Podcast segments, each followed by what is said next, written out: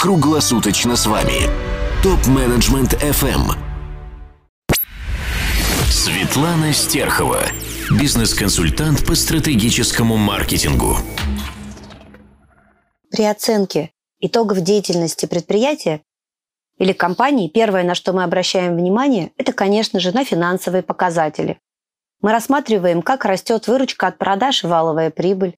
Мы смотрим, как ведут себя издержки, как прирастают активы и какая у нас рентабельность, а также много других финансовых показателей. Однако Серджио Займан в своей книге «Конец маркетинга» сказал следующую фразу. «Ослепленные верой в то, что значение имеет только объем продаж, вы можете погубить свой бренд, продукт или услугу. Что же он имел в виду? Я хочу это продемонстрировать на примере. Я работала директором по маркетингу и развитию в одной крупной корпорации. И когда генеральному директору принесли итоги финансового анализа, то цифры очень порадовали. Выручка от продаж выросла на 79%, валовая прибыль выросла на 73%, Издержки, конечно, тоже выросли, но значительно меньше, всего на 60%. Прибыль от продаж показала рост 92%, активы 46% и рентабельность к активам выросла на 136%. Результаты очень порадовали руководителя, и он готов был дать премию сотрудникам компании за великолепную работу. Но тут прихожу я, директор по маркетингу, и даю другой анализ. Это так называемая маркетинговая оценочная матрица. Маркетинговая оценочная матрица показывает, как компания выглядит на рынке. И там были следующие результаты. Рост рынка в целом дал прирост 23,6%, а рост компании составил всего 9,7% за 5 лет. Доля фирмы на рынке сократилась с 20% до 12%. Степень удержания постоянных клиентов была 88%, а стало всего 67%. Количество удовлетворенных клиентов сократилось в два раза. Относительное качество продукции, которую поставляла компания, со 100 баллов ушла всего на 82. И относительное качество сервисного обслуживания со 100 баллов ушло всего на 76.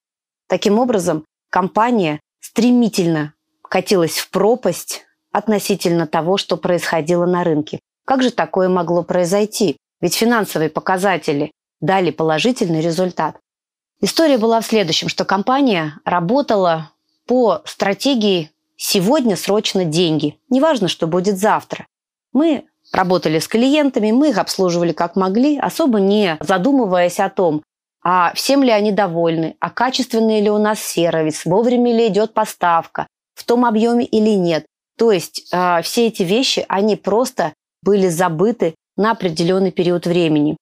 Я в эту компанию пришла как раз за пару месяцев до проведения данного анализа, и мы его проводили к планированию на следующий год.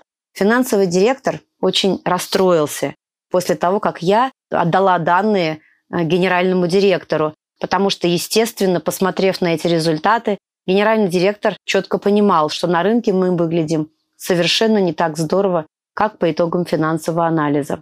Хочу сказать, что по итогам данной работы были приняты очень серьезные меры по изменению сервиса, по изменению системы логистики, по автоматизации и формированию заказов, по изменению подхода к новым продуктам, более детальной оценки качества продукции и сервиса, который оказывала наша компания. Э, к слову сказать, инвестиции, которые э, пошли на преодоление всех этих слабых сторон, окупались в последующем год и семь месяцев. То есть даже за год мы не окупили те затраты, которые понесли на реструктуризацию системы маркетинга, продаж и сервисного обслуживания. Однако по итогам, когда компания выстроила все процессы, минимизировала свои слабые стороны по возможности, которые можно было улучшить, компания показала еще более стремительный рост. И мне хотелось бы сказать, будьте аккуратны в том, чтобы опираться только на итоги финансового анализа. Всегда нужно посмотреть на себя и со стороны, потому что относительно внутренних показателей мы выглядим хорошо. А вот как относительно других компаний на рынке, это неизвестно. И не будет известно, если ваша компания не будет собирать данные о рынке. Не обязательно собирать их много. можно определить для себя всего 2-3 показателя. Например, доля компаний на рынке. Если у вас есть возможность проводить маркетинговые исследования, эти данные собирать. Доля новых клиентов, удовлетворенность – это внутреннее исследование.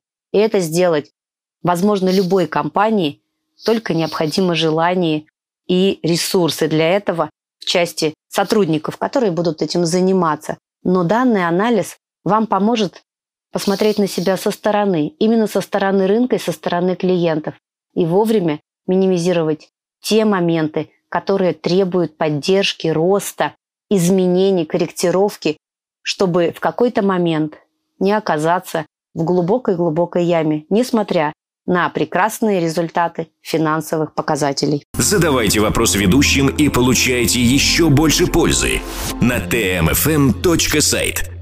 Для всех русскоязычных топ-менеджеров мира создан телеграм-чат для общения и обмена управленческими практиками. Чат обеспечивает участникам строгую анонимность своих мобильных номеров. Присоединяйтесь к ТМФМ чат в Телеграм. Ссылка на чат находится на сайте tmfm.site. Ваши коллеги ждут вас в чате прямо сейчас.